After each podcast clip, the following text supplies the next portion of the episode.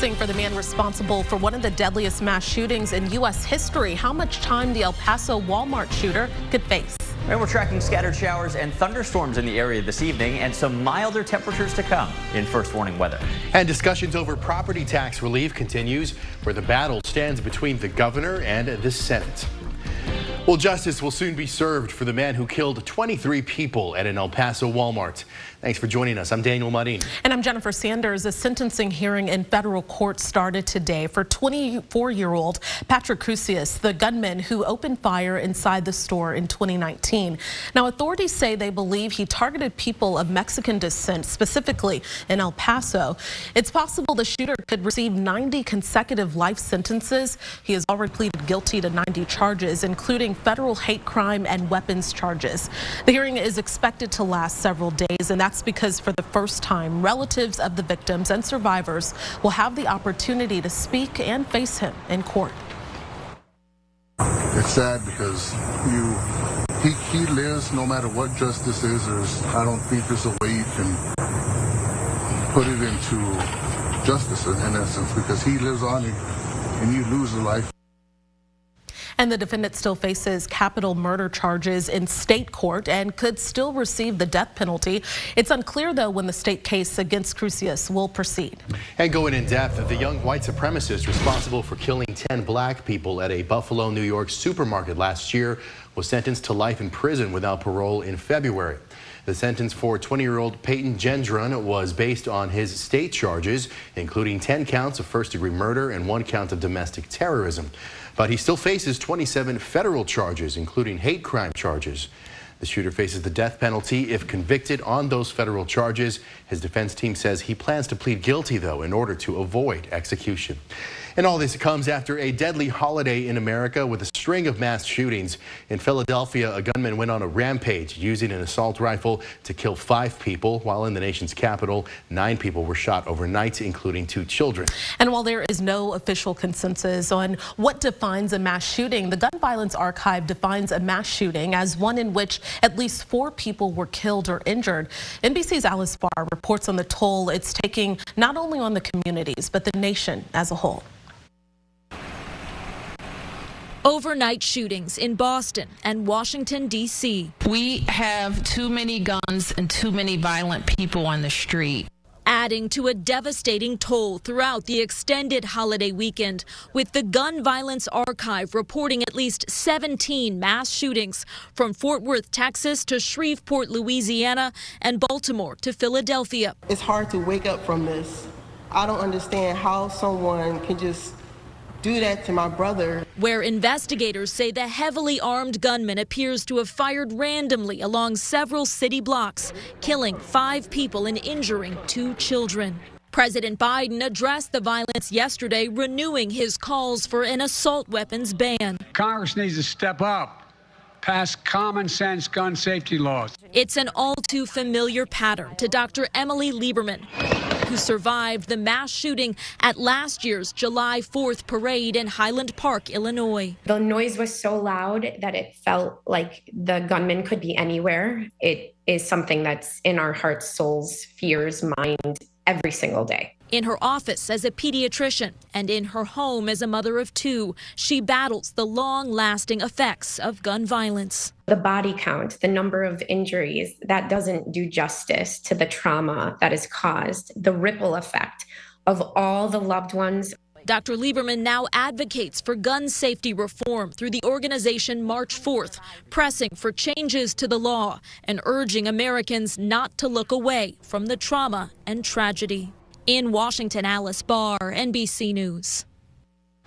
Mother Nature put her own version of fireworks on over the 4th of July holiday with lightning and thunderstorms, especially in the Northeast.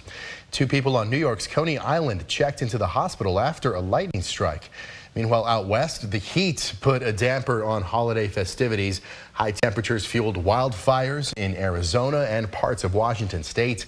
Some cities switched to drone shows rather than fireworks due to those wildfire risks. All right, let's uh, come home back here in Austin. Ooh. David is so excited about this picture. It's beautiful. I know, it is fascinating. So the fireworks were plentiful and of course the weather was pretty great for a summer holiday night. Take a look at this beautiful photo. This is from Chelsea Maraviglia and she sent sent it to us via report it at KXAN.com. It's from last night's fireworks show at Auditorium mm. Shores. Mm, beautiful. beautiful. I know. Oh my goodness. and, and, the weather held up, like yeah, you said. Yesterday yeah. was under 100. Today, just barely, our fourth consecutive day of high temperatures under 100 degrees. It was 99. It was still quite warm out there. Average highs are 95 here in early July. And it is a hot one out west. 100 right now in Llano, 96 in Austin, 94 in San Marcos. A little rain cooled air in Fayette County, only in the mid 80s, but feeling hotter with the humidity. We've got some rain and thunderstorms scattered around the area, a few isolated showers in the hill country. Not much in Austin, but some more concentrated rain on the Seabreeze southeast of town. Zooming in now to Fayette County, notice a couple welcome rain showers soaking parts of Highway 77. Not seeing any lightning with these right now in Fayette County. Quiet in Austin and just a few isolated showers from Blanco County up toward Burnet and Buchanan Dam. Coming up in your forecast, I'll show you another dose of rain for some of us tomorrow. Even cooler weather than today, thank goodness, but also when a new stretch of triple digit heat begins. All right, David, thank you. Lawmakers are back at the Texas Capitol after a holiday break, prolonging the second month of special sessions in search of a plan to cut property taxes. Our Ryan Chandler joins us from the Capitol with the latest on the path towards your tax cut. Ryan. Well, Jen, Daniel, we are crawling through this second overtime legislative session, and now five days into July, we still don't have any clearer idea of where we are towards a property tax relief plan. Even lawmakers say that they're unclear when we could get a deal to lower your property taxes and what that could even look like. Remember, we are here long after lawmakers were set to go home after finishing the regular session in May because the governor and the lieutenant governor are at odds. They're divided on how to give you a discount on your tax bill. At stake is $18 billion that the state has set aside to lower property taxes, but they can't decide exactly how to do it. The major sticking point here is whether to use some of that money to raise the homestead exemption to $100,000. Speaker Dade Phelan told reporters today that he did meet with Lieutenant Governor Patrick this afternoon, but there's no telling yet whether their conversation gets us any closer to a bill. But through all of that discord, today we did see a moment of solemn unity. The Capitol community lost a friend to many in these halls. Tamoria Jones was the chief of staff to Houston Representative Harold Dutton, but more than that, she was a valued mentor and a friend to so many people in the Capitol community. Today, lawmakers honored her standing behind a memorial resolution dedicated to her and authorizing her burial in the Texas State Cemetery. Moria has always been a person who spoke her mind, and you always knew where you stood with her in a building where you don't always know where you stand with people. And she is a bright, shining light. And I am thankful that we're all honoring her memory. And I would just. Lawmakers are now out of the office until Friday. Tomorrow, we will get a look into another proposal for property tax relief, this one from some House Democrats, which, among many things, proposes raising the homestead exemption to as much as $200,000. We'll bring you the latest on that at the Texas Capitol. I'm Ryan Chandler.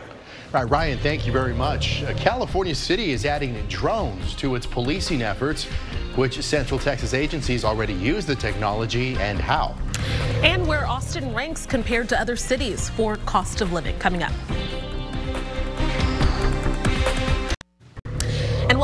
Tomorrow, after nearly five years of waiting, we'll learn the name of the person investigators believe set fire to a San Marcos apartment complex. Now, that fire killed five people at the iconic Village apartment fire. And we know that we accidentally showed the incorrect file video when breaking the story today at 4 p.m. So this is a video from that day, and that was back in 2018. We do apologize for that error. Now, we are working to learn more about how investigators made that arrest, and we'll bring you that coming up on KXAN News at 9 and 10. Well, a new way of policing is zipping over California. High-tech drone patrols are helping catch crooks and stop crimes in Santa Monica. The drone can survey a city block for a suspicious person from a command center a mile away or even zoom in to read license plates. Last year, the drone was the only witness to a brutal assault and its footage helped convict one of the attackers. The drones can also help police on dangerous operations. SWAT teams sometimes break windows and fly the drones inside buildings to make sure it's safe before they enter. And here in Central Texas, the Hays County Sheriff's Office uses drones to also help in SWAT calls and find missing people. And Austin Police uses them to help map deadly crash scenes.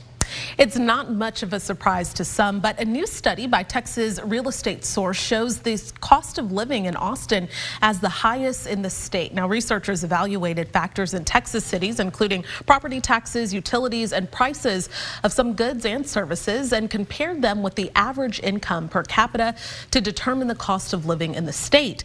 Then they awarded each city a score based on the analysis. So this graph created by our very own digital reporter Sam Stark on KXAN Shows where each city ranks, and you can see Austin has a score of 23.1. That's out of 100, the lowest in the state. San Antonio, Dallas, and Houston aren't too far behind, all with scores in the 30s. And Midland has the best cost of living score with nearly a score of 74 out of 100. We'll meet the new police chief at UT Austin. They're making university history in more than one way.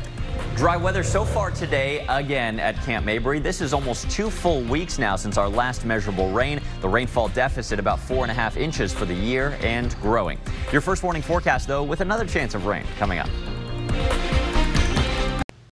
UT Austin officially has a new police chief on campus. Her name is Eve Stevens, and according to the university, she's the first female chief and is also the first Asian American to serve in that role. Our Jayla Washington introduces us to her and shows us what one safety group wants to see happen to make a campus better for students.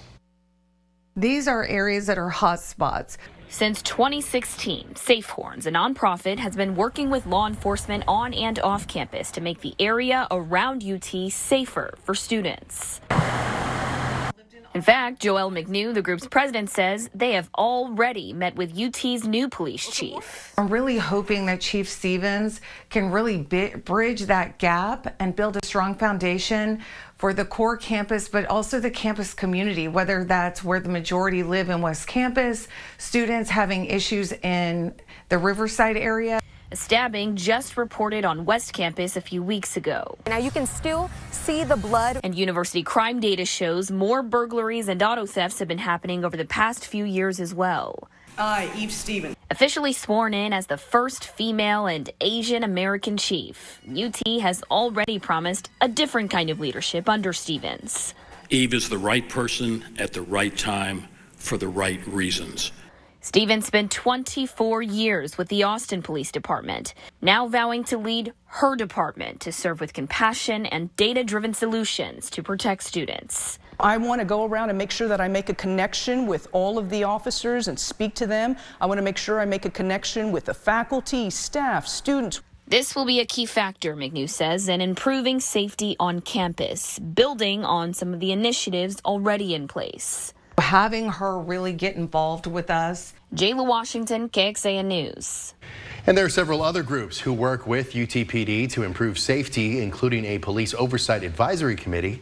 We've reached out to those groups to ask what they would like to see done to improve safety under Chief Stevens. We are waiting to hear back. And UT Austin isn't the only Texas college with a female chief of police. Going in depth right now at UT Arlington, Kim Moe has served as chief of police since 2013 after having served in law enforcement since 1982.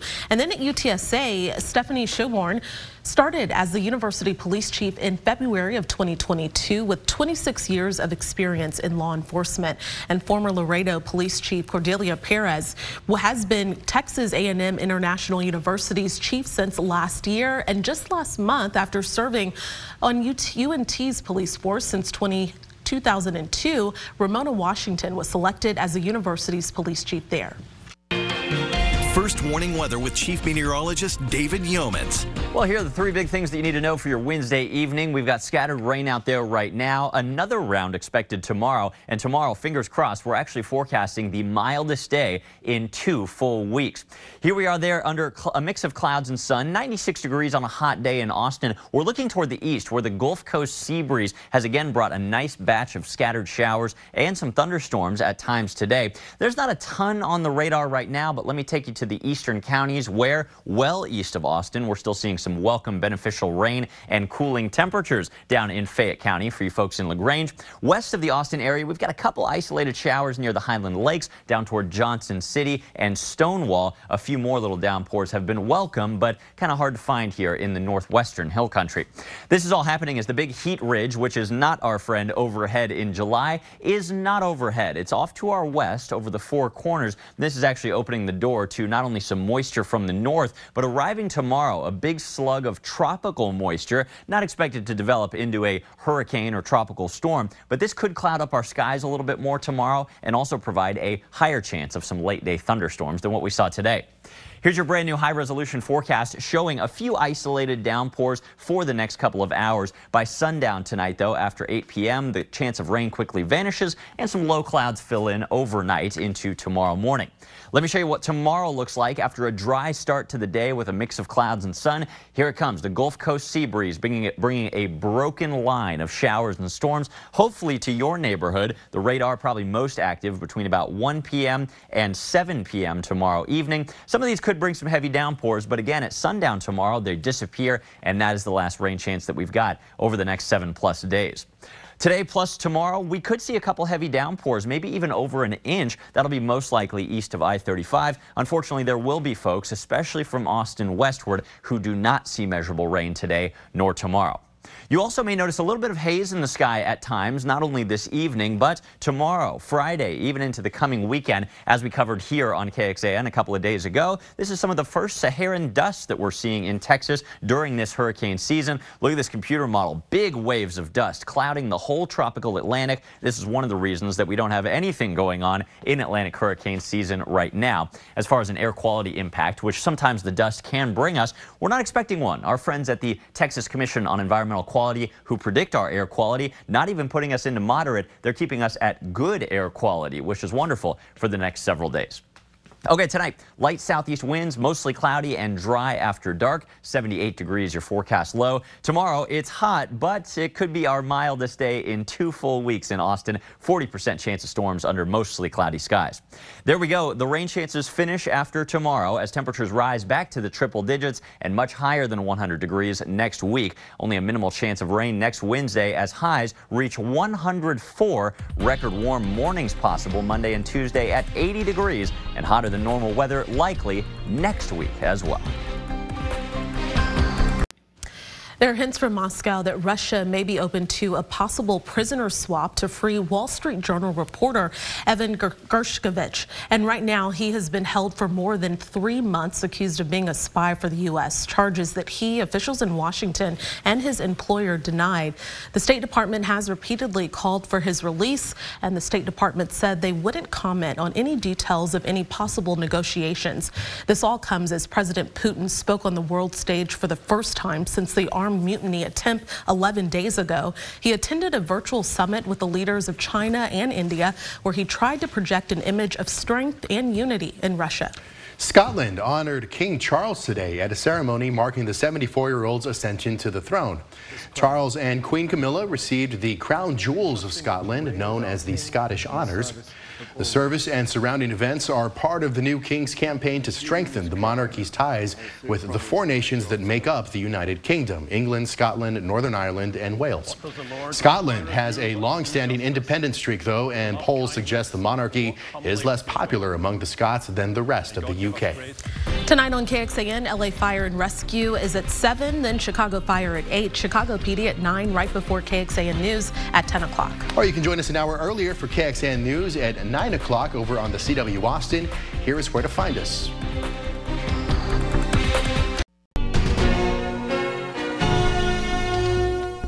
Thanks for listening to KXAN News Nightly. You can also listen to KXAN News Today every morning for more in depth coverage of what matters most to you.